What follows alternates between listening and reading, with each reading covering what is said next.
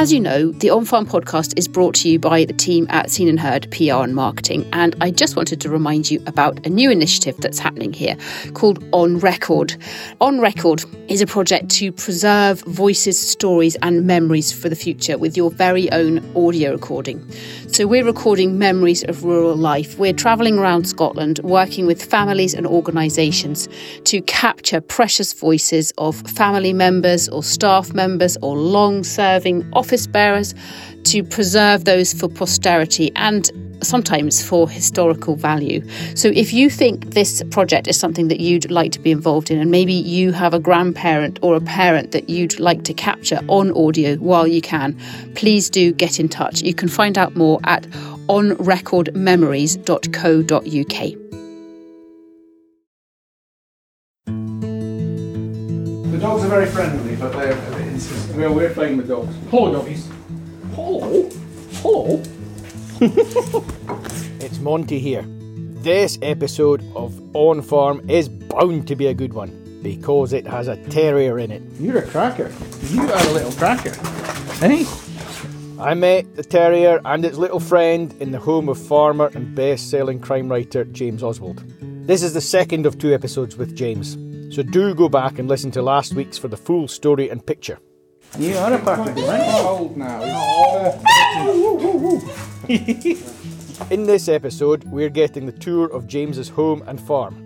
And a bit later, we'll be outside and visiting some Highland cattle. But first, and I was really excited about this, we got the chance to nosy around James's study, where the writing magic happens. But this is, yeah, so up, upstairs... This, this is what I think what the Americans would call a man cave. A man cave. Ah. Oh my. Which is. Well, I put my desk at that end because if it was at this end, I'd never do any writing. I'd just be looking at that view the whole time. Yeah. And this is where it happens then. Yeah.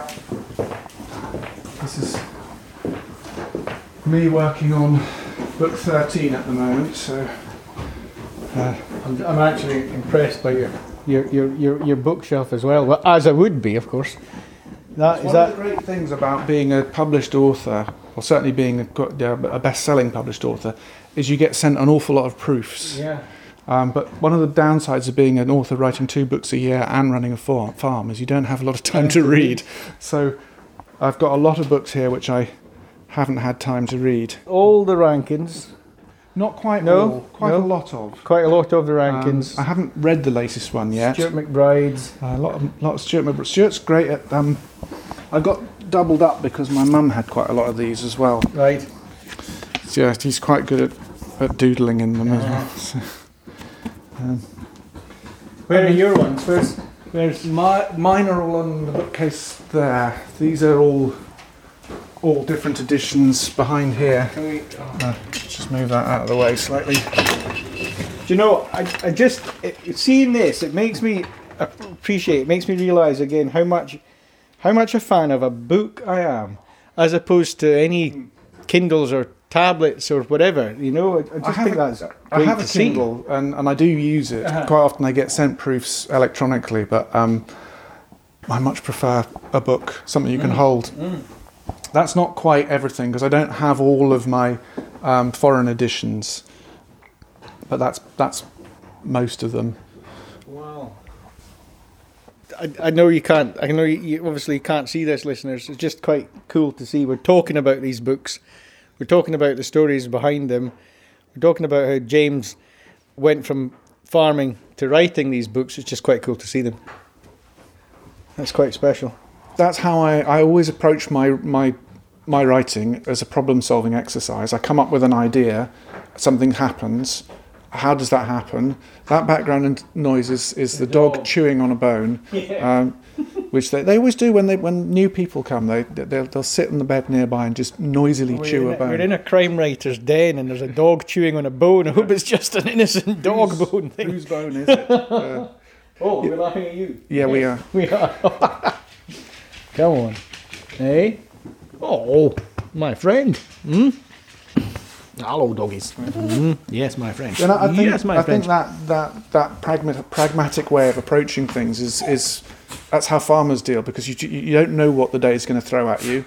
You just have to get on and deal with it. Yeah, we we, we, we were talking about that in one of the pods before. Again, it's like you with a book, which pod it was, but we were talking about that, and it's never we never look at it as problems. It's ch- just challenges. You know, yeah, what challenges. what challenges do we face? But challenges are every day. Yeah. You don't know what and, you're going to face when you go outside. And, and farmers are very good at it, because it's all manner of different challenges. Mm. It might be a broken tractor. Mm. It might be a cow in the wrong field. It might be a prolapse. It might be you don't you don't know no. what. Uh, you have to have a very wide knowledge. Um, and you, you also have to have a what's the word? Not even, it's not even about patience, but it's about tolerance of that's in the wrong field. You can't lose your. You can't forgive me. You can't lose your shit for it. You know, you just got to deal with it. I, I quietly, quietly go and kick, kick a fence or something. Yeah. But I mean, yesterday when I went up the hill to to to, to, to give the, the cows on the back of the hill their hay, and some helpful fellow had left a gate open, oh. so they were all on the hill rather than on the next field on. So I was in the tractor. Nobody else could hear. So I had a jolly good shouting session, and then I got out and moved them all back into the field they were meant to be in. It's what you do. It uh, is what you do. Um, yeah. I c- unknowingly can't put a, a lock on that gate because it's a footpath. Shall we have a wander outside? Shall we go and have a look at the cows? Yeah, also, yeah, cows and, and, and you talk about tractor. Was that not the one of the pieces of P R from the early days that the first book paid for a new tractor or something? It did like that? Indeed, yes. It's now ten years old. All right, we need another new one then. I think another new book can afford a tractor. He was meant to be my sheepdog. He comes from a, a farm in Wales. All right. He's half Huntaway, uh-huh. and we thought he was half Huntaway, half collie. Uh-huh. But I tried to train him, and completely, completely useless. No, stay there. Stay. You stay. Um, we're going to have a look at some Highland cattle. Yes. If we go up to the to the cattle shed. Yep. They are a commercial fold, technically speaking, but. Uh, Because my time is taken up so much with the books now, I don't have the numbers to make it that, you know, you know I, I hesitate to say that I'm a hobby farmer because it's quite a big farm for a hobby farm, but uh, they don't really make the money that they should do. But, you know, you obviously must be passionate about them because y- you could easily just say, I'm a best-selling author now, I ain't going to have time for cattle. I don't know, I, I, I love the being able to do both because... Oh, mind your feet. Yeah. um, yeah. When you're when you're writing and you're you're away in your head and you get stuck on a, on a problem, there's nothing actually better than to come out into the farm, um, go and do something. You could work with the cows, clear some gorse, mend some fences or whatever, and it, it just clears your head. And then when you sit back down at your desk, the problem solved itself. So the two really complement each other well. It's a brain um, clearing exercise. It is indeed. And also, I mean, Highland cattle are just such magnificent beasts yeah, anyway. Yeah, uh, yeah. So we're in a cattle court. Um, we're, we're we're in the passageway up the middle of the cattle court, and um, there's some Highlanders off to our left-hand side that we're just going to have a wee look at. Um, and I'll let James say what's in here, but it looks like, is it a bull, James? And that's my bull. Yeah. Um, that's um, Duke Booyer of Craiglaska. He came from the other side of Dunfermline. Okay. And four of his sons. He's showing himself off now. Yeah. He hears you speaking yeah. about him. He's he's a very friendly chap, right. and, I, and the, the the the steers aren't quite so so friendly. No. Um, I do try to work with them as you know, some of them will will come up and ask to be scratched or uh, you give them a bit of a brush out in the field or whatever. But I, I think it's important to work with them as much as possible, and, and, and I'll go out and spend you know half an hour an hour with the. them every day. Um, we bring them in, bring the bull into the shed just because he would normally be in the field just beyond here. Yep. Um, but it just gets so wet at this time of year. Yep. Uh, they make a horrible mess of it. Hello, my friend. Here he comes. Uh, he's a. He's showing himself off. He's a good lad. Yeah, yeah. Can you see me through that fringe? I'm always surprised at how well they do see through through all that hair. The only thing I I always do when I'm approaching them is to is to talk to them yeah, yeah. before you get anywhere near them, because yeah. otherwise they're surprised and they turn around in a hurry, and then you get that horn in your midrib. He's not bothered. He's just scratching he, his yeah, backside. He's, he's having a scratching his backside. Yeah, exactly. So, So obviously, yeah, the, you're, you're passionate about them, and but as you say, it's not, it's not, it's never going to be the, the way to make the living. But what is the commercial angle to them? What do you do? What do well, you, it's, it's are you breeding pedigrees? Were you? I, it's it's a I, I breed well the, the heifers I, I either keep to, as replacements yep. or, or sell as pedigree heifers yep. for, for breeding. We've got some hopefully going off next week. The steers, they all get um, castrated and, and their horns docked, and we we. We finish them on mm-hmm, farm basically, mm-hmm. uh, and and they go off about thirty months, some between thirty months and a year, uh, and three years, which is a long time. Yeah. I mean, yeah. obviously commercial breeds would be going a lot sooner than that and would grow bigger. But um, we got we we sent some off um, at the end of last year, got quite good money for them. I was quite mm-hmm. pleased. There doesn't seem to be uh, that much of a premium for Highland beef at them. Uh, th- th- just occasionally, there's there's a, there's a call goes round. Um, we sent some a, a couple of years back, and they all ended up going to, I think it was Aldi. Okay. Were doing um, pure Highland beef burgers, right. and they also did pure Angus beef burgers and pure Hereford beef burgers or whatever. So they were doing the different breeds. So the call went out, there, and they were paying a bit extra for for purebred Highlands. There's there's definitely a there's a difference in it. There's there's a difference in the eating of Highland beef, in, in my experience anyway. I would I would say, and I might be slightly biased here, that it is the best beef. But one of the mistakes that I made, because we have done occasionally um, you know, you know, box scheme mm, stuff, mm. And, and we had one one slaughtered, and I asked them to hang it for twenty-eight days. Okay. Because you know the the, the received wisdom is the longer you hang it, the better it is. But actually, the the guy who was hanging it called us up after three weeks and said, come and have a look at it. Fortunately, it was just down the road. He said, come and have a look, because I think we need to butcher this now. And because they've got so much fat on them, because they're grass-fed mm, all, mm, uh, mm. and slow-growing, um, there was a worry that after another few days, the fat was going to start going rancid. Right. Um, and so we yeah, we had them you know, butchered at, at, at uh, the, the, the, the stuff cut at, at um, twenty-one days, and it was absolutely fine. Absolutely. Because it's not just the fat that's kind of on the beef, is it? It's the marbling through yeah, as well. It's, it's yeah. In, yeah, right, yeah. right through yeah. through yeah. the beef.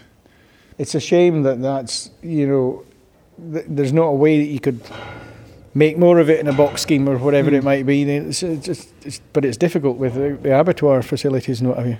It's, it's finding places to do. I mean, we we we want to do do more of it, and our neighbours want to do more more of that. But um, and that they are looking for places, but. Um, it's the, the, you can find a butcher. There's a, you know, there's plenty of butchers around here who who for you know, for a fee will butcher a carcass for you, but the abattoirs won't hang them. Um, so you've got to find somewhere to hang a beast, a carcass, for for three mm, weeks, mm. and that's the tricky thing. But even even getting an abattoir to kill them, even just you know, ta- well, uh, the, um, A B P in Perth will do right. will do will do private kills. Okay. But they won't. You, you, you know, once it's ready, you've got to come and take the carcass yeah, away. Yeah, and uh, then and, yeah, and and it, you know, it, it costs money. Everything costs mm-hmm, money. Mm-hmm. Um, but yeah, if if yeah, the, these these four, and there's there's four more up the hill. We just brought these four down to keep the bull company when when the other ones went off before Christmas.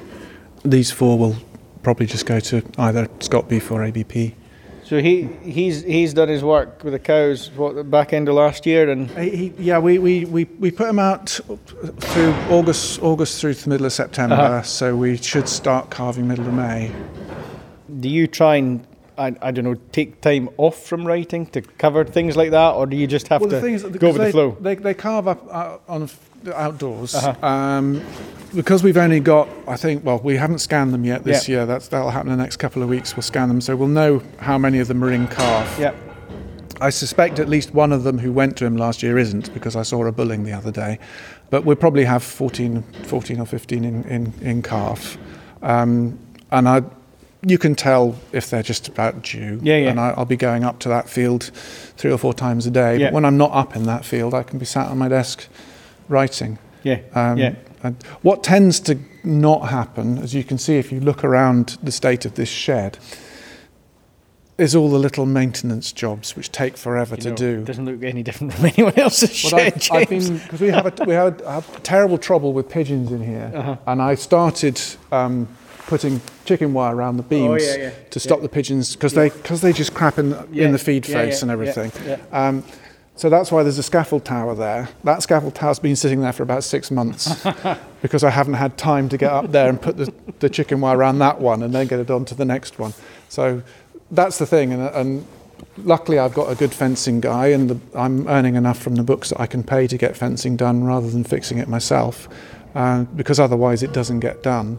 And the gorse has got out of control a bit because A, we've got fewer sheep now. They used to keep it right down. And and B, I don't have the time to get out there. Did I, when we were walking past the other shed, did I spy did some sort of gorse muncher or did something? Did you see a flail bot? Is that what uh, that is? Bomford flail bot. Yeah, the head's not on it at the moment. The head's just gone off to be fixed because it's, um, but it's a remote-controlled flail machine, which I've got specifically for doing that. So you um, can stand and just... Yeah, twiddle it, the thing. And it is a superb machine when it's working. um, and it, but it's what you need because the, the ground is so steep here and the gorse is so thick um, that you can't do it with a tractor. If you try to do it with a chainsaw, I did, I did clear a lot of it, you know, just myself and a chainsaw, uh, but I've killed my arms and my shoulders mm-hmm. doing that. And and you know, you do that for sort of two months solid and you've cleared maybe an acre. So it's hard work. Uh, But the flail bot's brilliant. Um, but again, then it's it's one of these jobs that I can only do when I'm not on a deadline and when the weather's right. I might have to volunteer to come back up here and have a go with the flail bot. It looks like, I mean, literally, you just, you can sit, sit on the ground and just... Yeah, you, it, you, yeah. you need to be reasonably close. The, uh-huh. the, the problem is, Uh, the reason it's gone off to be to be fixed is because the the flail the, the, the oh, drum that's just the that's the, just the tractor, the, that's, part, that's the tractor part the that. flail the flail head that goes on it uh-huh. the drum's got slightly out of out of balance oh, right. so it rattles itself right. apart right. because it's I've hit a rock ah, right. uh, so you need to be reasonably you don't want to be so close that you're going to get hit by things no. but no. you need to be close enough to that you can see what it's doing ah, right. Um, right right right but uh, it's and it's it's a noisy thing as so well it's not so. Like you can sit writing books and let it go and do no, that. No, uh, that would be that. I think that'd be the next thing. I mean, you'll have to, yes, A I, G P S-controlled, automatic, robotic. Well, we, I mean, we, we we we do have that. That's as, as an aside for our listeners, the work that we've done with um, Soil Essentials and the AgBot tractor, um, which will do, you know, it'll it'll do its job within a given area. But I'm not quite sure how it would cope on that slope I think with that's, a with a flail and that's and definitely an edge case for for for, for yeah. robotic yeah. Um, farming. But yeah. I I mean I I I wrote a, a novel, a rubbish science fiction novel um, that that hasn't been published and probably never will be. I'm trying to think, probably about fifteen, twenty years ago, where there were robots going out doing all the farming work because I could see it coming then, yeah. uh, and I I think that's definitely you see the. You know, the guys out ploughing the fields, I think it's not long before they'll... Oh, no, it's not. I mean, that, that literally that tractor that we helped Soil Essentials to demo last year, the AgBot, that is now on the market. They're in, they're in, they're on the continent, but, you know, one can... Yeah. If you placed an order, the one would be brought over here and you could have it on there's your a, farm. There's a lot of work now. Going on with the berry picking as well, isn't yeah. there? I think... mostly pushed by the fact that they can't get the exactly. the, the, the people yeah. in. Yeah. And the problem is once they've cracked the... the robots, then they won't need the people anymore, and that's another another wage gone. It's a shame when people are lost. It's a shame when then there's not, you know, when machinery replacing people, in my opinion, isn't always a good thing. But when there's no people to do the job, yeah. Well, this farm, but you know, back in the you know, one hundred years ago, there would have been twenty-five men working mm-hmm. on this farm, and in you know in the winter when there was nothing better to do, they'd send them out with shovels to dig all the drainage ditches. Yep. Which yep. are now failing, and I'm having to dig up myself. It's quite steep, the whole thing. What does it? It's, how does it? It goes up, and then there's a flat bit, and then it goes up, and, and then there's another flat bit. What will that be? Will that be six hundred and eight hundred, something like that, foot? All money? I've, I've, I've no idea. I'd have to look it up on a map. Yeah. Um, yeah. But in you know it's rising yeah. quite in quite it's, a short distance from the tee up. Oh yeah, yeah. I mean the, the the top of Norman's Law. It's just shy of. Three is it just shy of three hundred meters? Yeah, nine hundred feet, so right. one hundred twenty-three right. feet or something. Um, we're about ninety meters here. Right. Um, so yeah, we're, but it go, the, the farm does go up in steps. You look from here, and it looks like you just get up to that steep bit, and then you're in the woods. But actually, the bulk of the farm is is a relatively flat bit up between right. the top of the gorse and the right. woods in the distance right. there. Right. Right. And so the other thing we, we saw the the the flail bot in the shed there. We're with best-selling author James Oswald, so we're not just talking farming. And if you look back to, if you listen back to last week's episode, you'll hear us. Um, we we had a good chat about books, and and I make no apologies for for continuing on that theme a bit in this week's episode for this chat. We've been talking in the main, because I'm a fan of, of James's Tony McLean series. Is that the way to call it? Is it Tony McLean yep, series? Yeah, Tony McLean, yep. Inspector McLean. Inspector McLean series. And um, one of the things I noticed in the sh- in the shed here on the farm is is a is a Tony McLean Alfa Romeo. Well, it's not his, it's mine. It's yours. My my fir- first car I ever bought um, when I just passed my driving test was a was an Alfa Romeo. Um, Not because I was a fan then, it was just accidental, it was all I could afford. I then found out that it was going to cost as much to insure as it did to buy. Unfortunately, my dad helped me out with that. And it was a great car, but I was hooked since then. And I, I always wanted an Alpha Spider, the, the, the, the, the convertible. And I did. Fi- I finally managed to buy myself one. Um, it was a, a an accident-damaged wreck. In I think it was, I bought it in nineteen ninety-one. So we're going a long way back now. And the nineteen nineties uh, are thirty years ago. I keep telling myself that. This is something that I, I, I this is something I worked out when I wrote the, la- the last Tony McLean book. I thought I'd, I, I'd, I'll have something for the cold case unit to work on. That'll have happened thirty years ago. That'll be the nineteen seventies. Yeah. No, it's not. It's the nineteen nineties. It's actually after I graduated from university. Yeah. So um, yeah, I, I, I, I had a series of Alfa Romeos, um, and one of them I got this the the, the, the two-seater convertible, the Spider, as a wreck in nineteen ninety, with the idea that I was going to restore it and drive it around. It took me probably twenty years to get it back on the road, and now it, it sits in the shed. It's got one of these plastic um, car cocoon things to yeah. keep, to, to, to, which is blowing air through it just to stop it from rusting and, and whatever. But it um, it it never goes anywhere because I don't have time. I also discovered that what I like most is tinkering with them, right? You know, okay. you know, fixing them, taking them apart, putting them back together again. Actually driving around in them, not so much. Yeah, you've got, you're a typical farmer with a pickup truck at the back door, I see, as well. Yeah. Yeah. Not as much fun. No, but it's it's reliable. That's what it needs to do. Exactly. Yeah. yeah. yeah. But uh, yeah, so I, I, I know I, I well, again, it was another thing, just a little idiosyncratic thing to do when I was trying to to create a character out of Tony McLean, and I just thought, well, he could have a he could have an old Alfa Romeo. Why not? Morse had a Jaguar. Like a so, here's something that I, I thought I would ask in last week's episode. It never quite worked in, but how much of James Oswald is in Tony McLean? I, I'd imagine quite a lot, but then there's quite a lot of all of my characters there in me because they've all come out of my head. Mm-hmm. Um, but I. When I was first sort of thinking through his character, I, rather than thinking, you know, how would I react in this situation, I would say, well, how would my little brother react in this situation, or how would my friend Stuart react in this situation, or and, and, and try and think about how other people would react. And then it becomes an amalgam of all these people. And then the more you write him, the more you get to know him, the more he becomes his own person. But there are definitely a lot of elements of me in him. I mean, he famously was sent off to a private school in England at an early age. Well, I was sent off to a private school in England at an early age, um, and and it scarred me deeply, and I think it scarred him deeply. So that's me mining my own experience. But he's not me. Um, I, I wouldn't mind having some of his money. So is he a friend then? Is that is that I, what he is now? I, I think you know he in is, the way yeah. that you know yeah, him and the way absolutely. You can write about him. Is he a friend? I think if I met him in real life, we, we'd get on fine. He might punch me for being rude to his girlfriend, but uh, or mean to his girlfriend, I should say, because she has a hard time in the books. But um, yeah, I mean, it, it, he's certainly he's someone I would want to spend time with. But he that's that's how he's meant to be in the books. It, he's meant to be someone that people like. Missus Cypher, perhaps a little less so. Mm. And I can vent my frustrations. I was t- telling you earlier about the, the building of the house and how the, the firm that built most of the frame did a really bad job. Um, if you read, I think it's the fifth book, Prayer for the Dead, there's some building contractors in that one. Okay. Um, who turn out to be not very nice people and, and have a, a very sticky end. And there's there's a reason for that, yeah. because I was yeah. falling out with my builders at the time, and it's a very good way to vent your frustrations. I hope, James, I hope your builders are not listening to this, because didn't those builders in that book ram into a cliff on the side of the A nine in a B M W at one hundred uh, miles an hour or something, something like that? Something along those lines. Yeah. I might have been a little bit annoyed with them. yeah. But that's the great thing, you know, you should be careful when you're talking to an author, because we will put you in a book and kill you. Oh, right. Right. Producer Dave is nodding.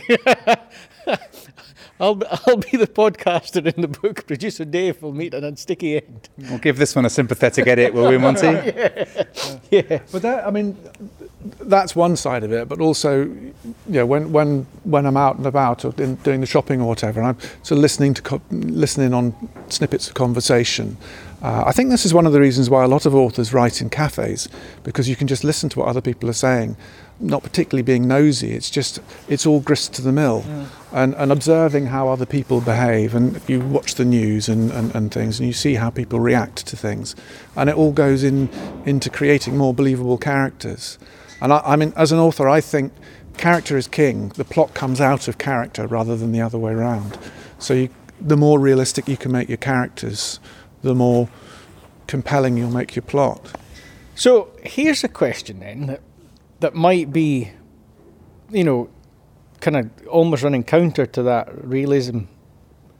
Tony McLean has got pots of money. I mean, I think it was family money or something. He's got pots of money, but he persists in the in his job, and he persists in being, you know, why why doesn't he just retire and come come here and, and, and have some Highland cattle? Well, he had a bit of a run-in with Highland cattle before, though. Yeah. Uh, I think, well, again, it's it's exploring sides of his character. You, you know, from from the, from the second book, the you know the tragedy of his life is that his his fiancée was abducted and murdered, mm-hmm. um, and so that's what drives him. It's not, he, he's not about the money; it's about solving the crimes and you know, putting the bad guys away. Then it becomes about his obligations to the people around him. And and that's that's kind of what drives him. So he has this very, very strong moral compass, because he could, yeah, as you say, he could just jack it all in and say, I, I don't need to work. I don't need to deal with this rubbish. I can just go away. But he's not the sort of person who could leave it alone. So did you purposely? I, I'm I'm just interested. I'm curious. Did you purposely sort of write that in? Was that a deliberate like? To keep us interested and to keep it sort of this emphasis on, on him being driven. Did you keep? Yeah, I, is that why you put this? I kind think of, so, because he yeah. was always going to be the central character. I mean, when I f- wrote the first book, I didn't necessarily have in mind that he was going to come back for another twelve yeah, books right. after that and another two under contract. But I I wanted him to be, I wanted to have, to have him as as a rounded a character as possible. And I just thought, I looked at the other characters. Detective characters who were out there and, and, and the various tropes, and some of them were getting a bit hackneyed, you know, the the, the broken marriage yeah, and the yeah. and the alcohol problem yeah. and all this sort yeah. of stuff. And I thought yeah. I'm kind of pushing away from that, yeah. and I th- and I just thought it would be quite interesting if I made him rich, mm. Mm. and I, I guess I mean some of it goes back to also some some of the earlier influences, like Agatha Christie and and and and, and that sort of thing. Um, and those, the, the old sort of gentleman sleuths of, yeah, of, yeah. The, of the nineteen twenties yeah. and thirties yeah. or whatever. Yeah, that idea, like the Lord, Lord Peter Wimsey, for instance, right. who's you know, aristocrat and very wealthy, but still, you know, pursues criminals and, and puts himself in, in, in danger. And, and I kind of like that idea. I, I thought that would that would be more interesting just because it's a bit different from what everybody else was doing. So it was the same, really, with the supernatural stuff. It was different from what everyone else was doing. So how old is Tony now? That I'm not entirely sure. In the same way that I don't really know what he looks like. I suspect he's probably about the same age as me, a little bit younger, maybe his early fifties. He's been he's been detecting in these books, well, in a published form for ten years now, so he's not exactly going to be twenty-five. But, um, no, just...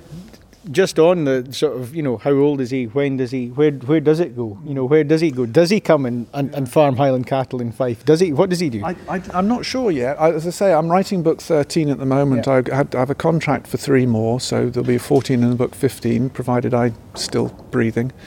Um, and where he goes from then, I'm not sure. But uh, I don't. I, what I haven't done, which the thing that Ian Rankin did with, with Rebus, which was a book coming out each year, so he was a year older for each book, and it got to the point where he had to retire. Mm.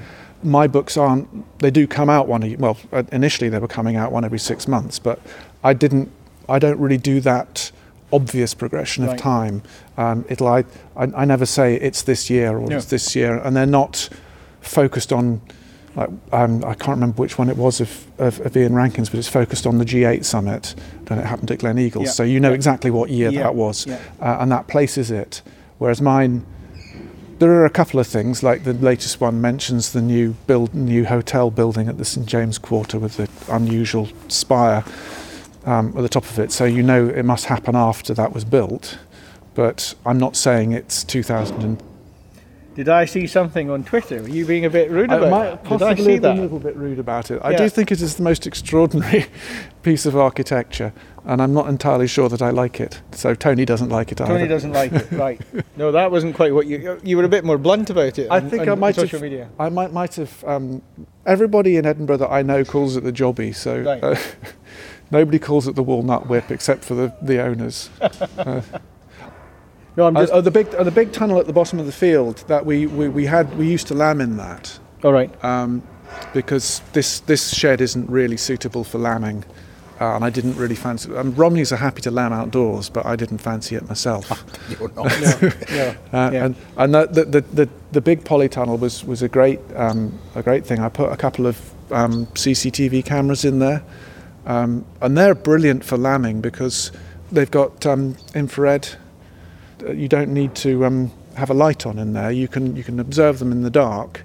The last couple of years, I, I had I had a ca- one camera right in the middle of the, of the thing, and it was a three sixty. Yep. Uh, it could zoom right into the corner. I mean, you could literally s- see the lamb coming yep. out, yep. Uh, and, and that was brilliant because you did, we we it was just me and Barbara doing lambing, so um, she would do the morning, you know, the early shift and yep. the day shift, yep. and I I.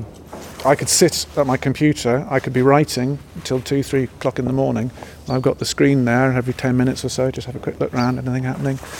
And uh, and if anything did look like it was happening, I just run on down to the polytunnel. That's that's real. That that just illustrates a bit more of what we're talking about and why we're here, because it is a complete diversification. There you are in your office, rattling off best-selling fiction with one eye on a lambing camera. The, fun, the fun, funniest when when the books first took off, and and um, I, I I was interviewed by I think it was the Telegraph. Weirdly, they came up. We were doing the interview. They'd come up in late April, early May. We were still still lambing, and I, I did say to them that we might have to abandon this interview at any minute. And and I had this the screen there, and they were asking me questions about the books, and I was talking about. I was just looking. So I said, we're going to have to go down to the shed just now, the, the polytunnel just now. I grabbed on my plastic trousers and ran off down, and, and they followed me down, arriving just in time for me to get the second of the twins out and make sure it, it was all fine and everything. And it was it was brilliant because the the, the, the the interviewer couldn't have been happier. It was that was that was half of his column written. Yeah, yeah. There's certainly yeah. the introduction to yeah. his column written. Yeah. Um, yeah. But that's it. You know, the, the writing. There are ways to make space for the writing around the farming. And as I was saying earlier, how you know, one of the problems with writing two books a year and doing the farming is I don't have much time to read, but I listen to a lot of audiobooks because if I'm out in the tractor, I put my headphones in. Mm-hmm. All of that, you know, it just brings it home how farmers, you can you can do anything, you know, diversifying into Um, something that's selling your produce or whatever might be the more obvious way to go, or diversifying into something that, and I, I can't believe you haven't actually, takes advantage of this stunning view is, you know, is is, is tourism, agri-tourism in particular is, is another obvious way to go, but it doesn't it doesn't have to be about that. It doesn't have to be about that. One of the things that has, has, has proved quite popular, which I actually, I started doing when we had the first lockdown, because a lot of my friends online are, you know, live and uh, writing people. They live in cities. They were, and they were stuck in flats or whatever. And I started taking photo, so taking little videos, short two-minute videos of the cows. Mm-hmm. Um, and then we had carving, and I was doing a ca- you know, carving and the calves running around and stuff. And they were really, really popular. We'd post them up on Twitter. And every so often someone would say, you, you should do farm tours. You should do farm visits and stuff. And I said, I'm a recluse. The last thing I want is people coming here. I, I, I, I couldn't do that. It's it's not me. I, I'm a writer and a livestock farmer. We're both, you know, reclusive pastimes. But taking little videos and what have you, and opening up the, it's a different way of opening up the farm and letting people know, you know, you've got this following. Yeah. Through the writing. So being able to do that must be quite. Well, it is, it is fascinating how how people. I mean, people do love Highland cows because mm. they're just so they're so photogenic yeah. anyway. Yeah. But I'm, hopefully people are learning. I get I get interesting questions from people about them. Every so often people say what happens to them, and I have to say, well, you know, they get turned into burgers, yeah. and then I lose a couple of followers. But it's life. That's life, isn't yeah. it? Yeah. Yeah. yeah. Um, yeah. But I think it's, you know, it, it, it's it's what I do. I think it, it, it is interesting, and I'd like to share it with people. Mm. I was worried when I first started doing the videos that I was going to get lynched, because obviously I had quite a good lockdown here. Yeah. Uh, yeah. Whereas other people were stuck yeah. in, and suddenly realised that the person that they were married to, and they'd only saw for, you know, it, couple of hours a day. Here comes another plot line. yeah. I, th- I, th- I think most of those most of those pandemic suddenly realising that you don't like your spouse yeah. plot lines have been done now. Yeah. But they, you know, they're they're popular. So now now the problem is if I forget to do one for a week, I start getting complaints. Where's the video? Where's the video? I haven't seen any cows recently.